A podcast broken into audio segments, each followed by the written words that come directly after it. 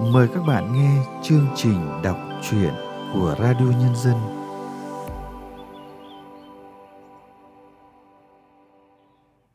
Các bạn thân mến, trong chương trình đọc truyện hôm nay, chúng tôi mời các bạn nghe truyện ngắn Đám cưới mùa xuân của tác giả Vũ Thị Huyền Trang qua sự thể hiện của Vân An. Xin mời các bạn cùng theo dõi.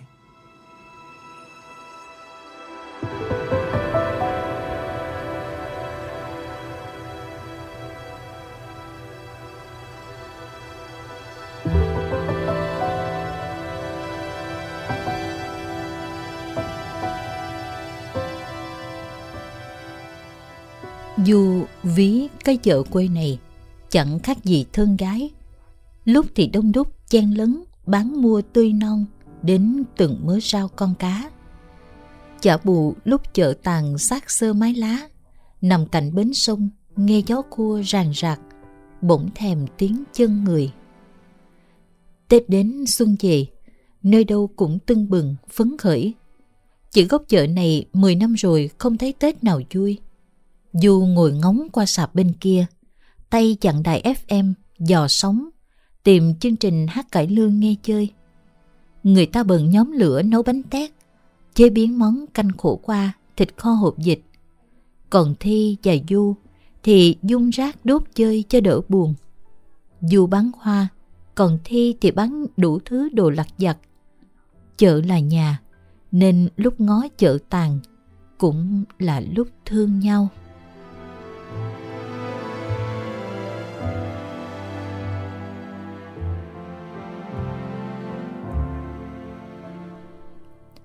Ngày thường thì sạp hàng của Du bán dạy dốc, chỉ đến Tết mới buông hoa. Người ở xứ này mua hoa một lần ngắm cả năm, nên không bán từng nụ, từng cành, mà bán nguyên cả chậu. Đến mấy ngày giáp Tết thì chậu đẹp hết gieo, còn lại toàn chậu xấu. Chậu bị sức cành, chậu bị hỏng nụ, lại có chậu câm điếc chỉ xanh mương mướt, chả có nụ nào. Người đến mua chặt lưỡi lắc đầu, chê du, sao buông hoa mà không biết chọn cây. Ôi dào, hoa cũng như người, đôi khi cái đẹp đẽ vô ra lại chẳng được bền. Mấy chậu hoa điếc ấy chỉ cần xanh thôi, cũng đủ thấm lòng. Dù nghĩ vậy khi ngó qua nhà Thi, lúc vắng khách, Thi hay ngồi chải tóc, chẳng cần ngồi gần cũng biết tóc Thi nồng mùi phù sa do gội nước sông Sống trong chợ chẳng biết phải đào giếng chỗ nào. Mà ngay cả Thi lúc nào cũng nghĩ cuộc sống chợ búa này chỉ là tạm bợ. Biết mai sẽ đi đâu, về đâu. Nhỡ hướng lên, dỡ quách cái sạp hàng chất ngất nghẽo lên xe ba gác, rong rủi khắp nơi. Cái ý nghĩ ấy khiến tóc Thi ngày càng đỏ quạch. Chỉ cần soi bóng xuống sông cũng đủ nhuộm phận gái lỡ thì.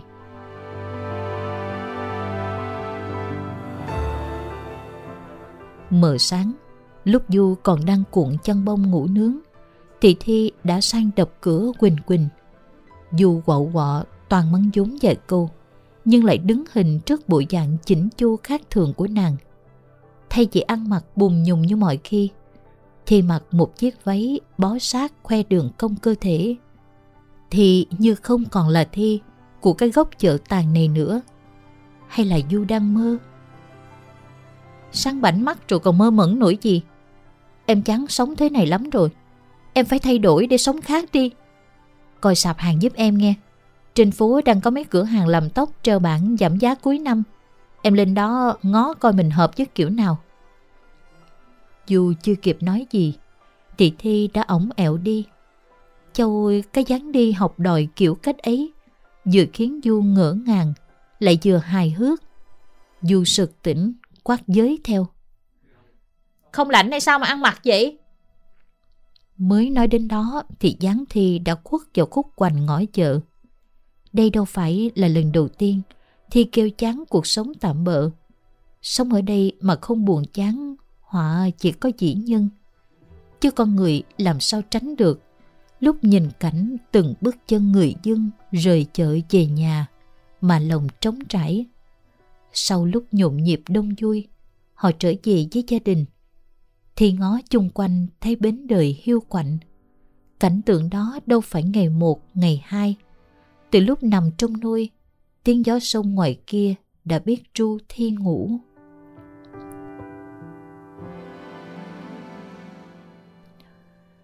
Du đến chợ này khi Thi mới đôi mươi.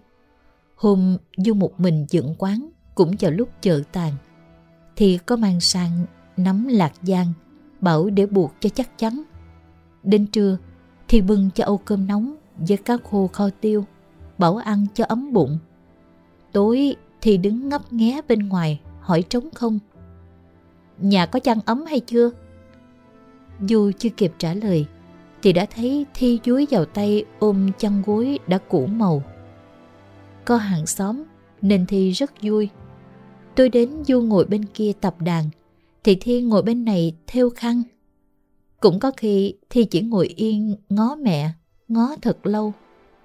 Du bất chợt ngẩng lên, gặp đúng cảnh tượng hai người đàn bà và những chiếc bóng trải dài xuống nền chợ qua ánh đèn măng sông đung đưa những chiếc bóng đuổi dài về một phía. Người đàn bà ngồi ngóng sông đêm, còn cô thiếu nữ ngắm mẹ mình trong bóng hình chờ đợi.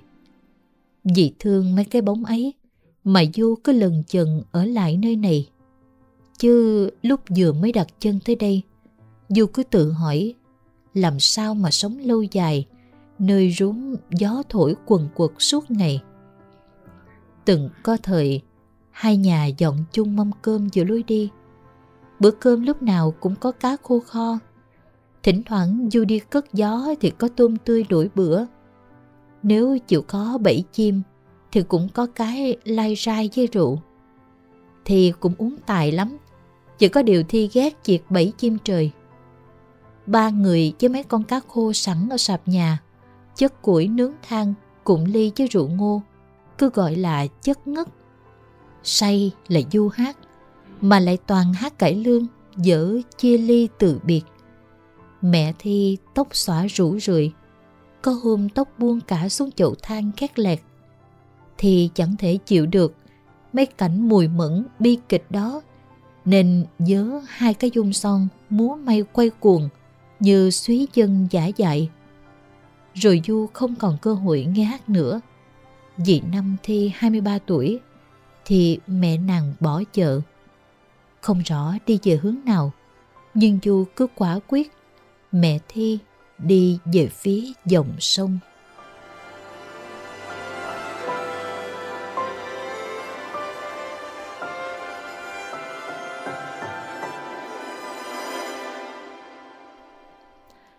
Đến tối muộn thì Thi về với mái đầu đen nhánh.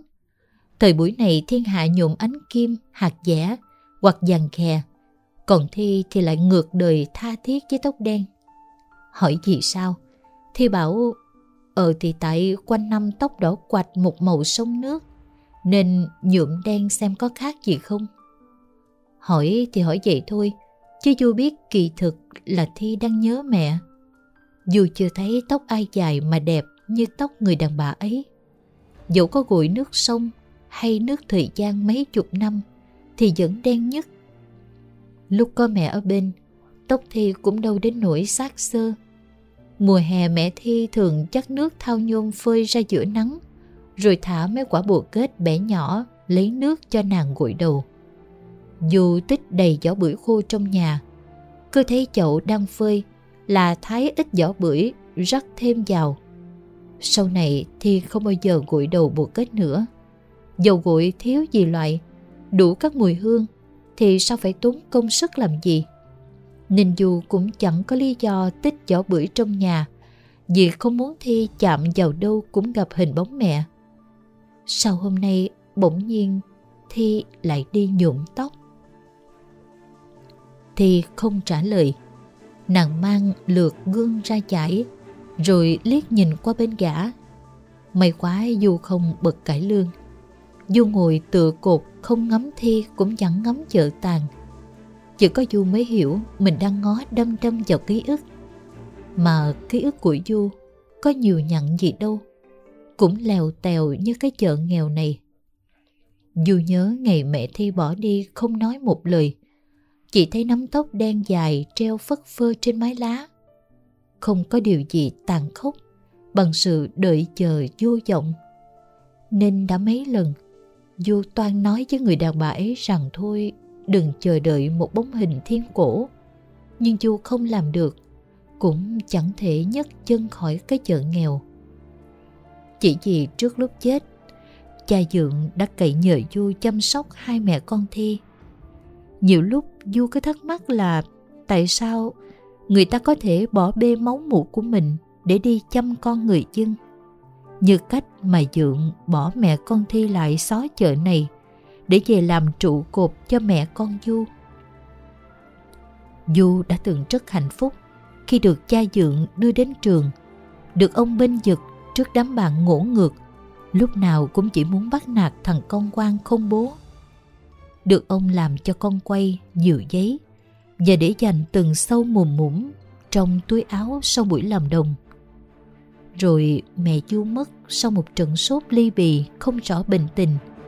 Dượng đi làm thuê làm mướn, nuôi Du học hết trường làng. Ông đã thương yêu Du bằng thứ tình người ấm áp.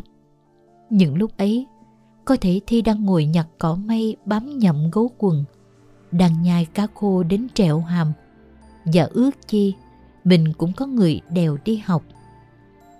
Trong đêm mưa gió tơi bời, quán lá dội tứ tung. Chắc Thi đã ước nhà có cha để mẹ không phải bắt thang leo lên trầy trực Giữa cơn sốt ly bì, biết đâu, thì đã hỏi trong vô thức, cha con đâu? Mỗi lần nghĩ vậy, Du được thấy mình không đủ can đảm để nói ra sự thật. Làm sao có thể thản nhiên mà nói với Thi rằng chính Du đã lấy mất tất cả những gì hạnh phúc mà nhẽ ra phải thuộc về nàng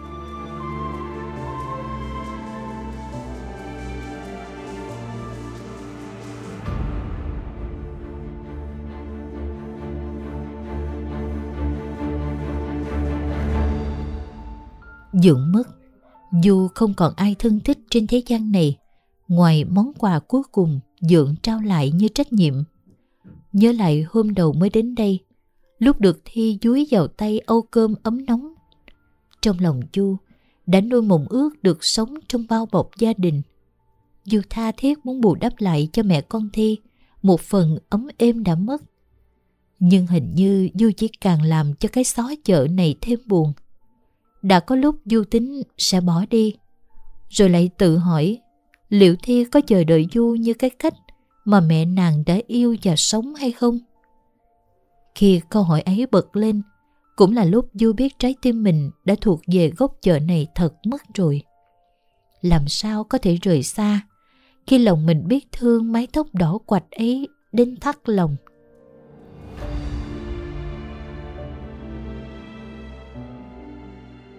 Bằng chân thi sưng tấy, vì đi dép cao gót không quen. Nàng liên tục suýt xoa như đứa trẻ. Dù quẳng cho hộp dầu con hổ, rồi nói khơi khơi. Em định đi lấy chồng hay sao mà tập đi dép cao gót vậy? Dứt quách đôi dép đó đi. Nghe em làm cô dâu, anh sẽ đóng cho đôi guốc mộc. Anh muốn em đi lấy chồng lắm hay sao? Tuổi của em giờ lấy ai? Ai lấy? Du định bảo nếu không ai lấy thì cứ ở vậy với Du suốt đời ở cái xó chợ này cũng có sao. Nhưng ý nghĩ ấy chưa kịp bật thành lời thì đã bắt gặp ánh mắt nàng nhìn ra sông đắm đuối. Sông hôm nay không còn cái vẻ quạnh hiu thường nhật nữa. Bởi dưới bến đò, người ta đang tổ chức rước dâu. Cô dâu ôm qua cưới màu hường bẽn lẽn bên chú rể. Trong lúc đợi thuyền, dù thấy họ cùng xuống bốc một nắm cát nhỏ đút vào chai. Đám cưới ngày xuân cũng tưng bừng hơn hẳn ngày thường. Hình như ai cũng thừa thảnh thơi, để vui hết mình cùng hạnh phúc đôi bạn trẻ. Tự nhiên Du nghĩ thi mặc váy cưới chắc sẽ xinh đẹp lắm. Mà biết đâu năm sau lại có một đám cưới được tổ chức ngay giữa chợ vào đúng 30 Tết thì sao? Sân khấu ngoài trời được dựng lên ở khoảng trống giữa hai sạp hàng. Chú rể vừa đeo nhẫn cưới cho cô dâu vừa giữa cái rèm bay phần phật. Khách đến dự đám cưới tay còn sách con gà một khoanh giò hay ít hành hoa. Có người mua bán quên cả trả tiền, cầm hàng xong là chạy vào giữa đám đông loi choi, xem cô dâu chú rể hôn nhau. Qua nhập về không bán, chỉ để trang trí vậy thôi. Lễ cưới xong sẽ tặng chậu hoa cho tất cả bà con đến dự. Đám cưới không hề có thùng đựng phong bì, có mấy cái rổ để ngay lề sân khấu. Người tặng cặp bánh chưng, người chúc phúc bằng dài ba lạng thịt. Trẻ con có đứa tần ngần đưa cho cô dâu chú rể chiếc kẹo đang mút dở. Các cụ già thì sẵn vui tem trầu, mời nhau ăn lấy phúc.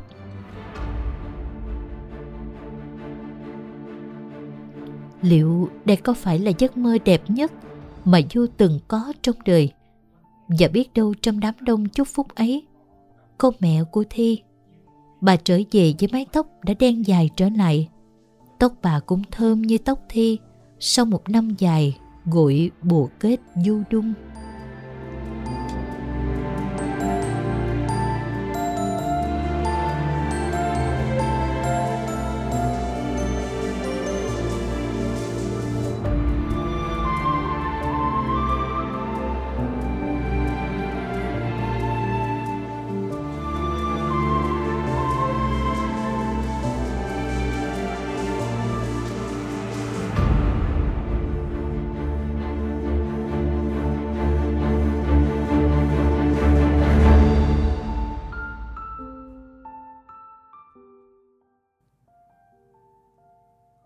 Các bạn vừa nghe xong truyện ngắn Đám cưới mùa xuân của Vũ Thị Huyền Trang qua giọng đọc Vân An. Sau đây, chúng tôi mời các bạn nghe nhận xét của nhà văn Võ Thị Xuân Hà về tác phẩm này. Đọc hết chuyện ngắn này thì hẳn người đọc sẽ ngẩn ra. Đám cưới mùa xuân này là đám cưới nào? Đám cưới ở dưới bến sông kia đang diễn ra thực với những quà mừng cưới không phải để trong phong bì, không có thùng đựng phong bì, mà là những cái rổ để người mừng đặt cặp bánh trưng, vài ba lạng thịt, thậm chí là cái kẹo mút dở của mấy đứa trẻ ngoan. Sống trong đời sống hiện đại, người ta lại thấy những nghèo, những giản dị, sao thanh cao đến vậy? Hay đám cưới trong tim trong óc của người con trai tên Du để một ngày Du và Thi sẽ chính thức về cùng nhà với nhau. Trong không gian ma mị của câu chữ, người ta sẽ thấy những giấc mơ hạnh phúc tưởng chừng như với được ngay trong tay, lại cứ chập chờn khắc khoải trong trái tim những người thương nhau thực lòng. Đã có lúc Du tính sẽ bỏ đi, rồi lại tự hỏi liệu Thi có chờ đợi Du như cái cách mà mẹ nàng đã yêu và sống hay không? Khi câu hỏi ấy bật lên cũng là lúc Du biết trái tim mình đã thuộc về góc chợ này thật mất rồi. Làm sao có thể rời xa khi lòng mình biết thương mái tóc đỏ quạch ấy đến thắt lòng. Thực ra chuyện này không phải nói về đám cưới, mà nói về phận người, với con đường vô tận của kiếp người, với nỗi đợi chờ khắc khoải người mẹ trở về khi bà đi chỉ để lại một hình ảnh đau tới không thể khóc. Chỉ thấy nắm tóc đen dài, treo phất phơ trên mái lá. Chọn bối cảnh lều chợ sông nước để mô tả về đời sống tâm lý các nhân vật tác giả Vũ Thị Huyền Trang xác lập ngay từ đầu về một câu chuyện đạo nghĩa của những người đang vật lộn trong bể dâu chợ đời để níu giữ những vẻ đẹp của nhân sinh. Chương trình đọc truyện của Radio Nhân dân hôm nay xin được tạm dừng tại đây. Hẹn gặp lại các bạn vào chương trình sau. Thân ái, chào tạm biệt các bạn.